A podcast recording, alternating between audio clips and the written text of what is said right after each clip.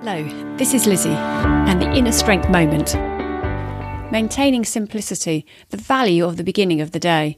Your brain is clearer, willpower is stronger. It's a time that's yours, as long as you haven't opened your emails. Things are simpler as you tend to be at a point where you are starting and other things and other people haven't added to the complexity.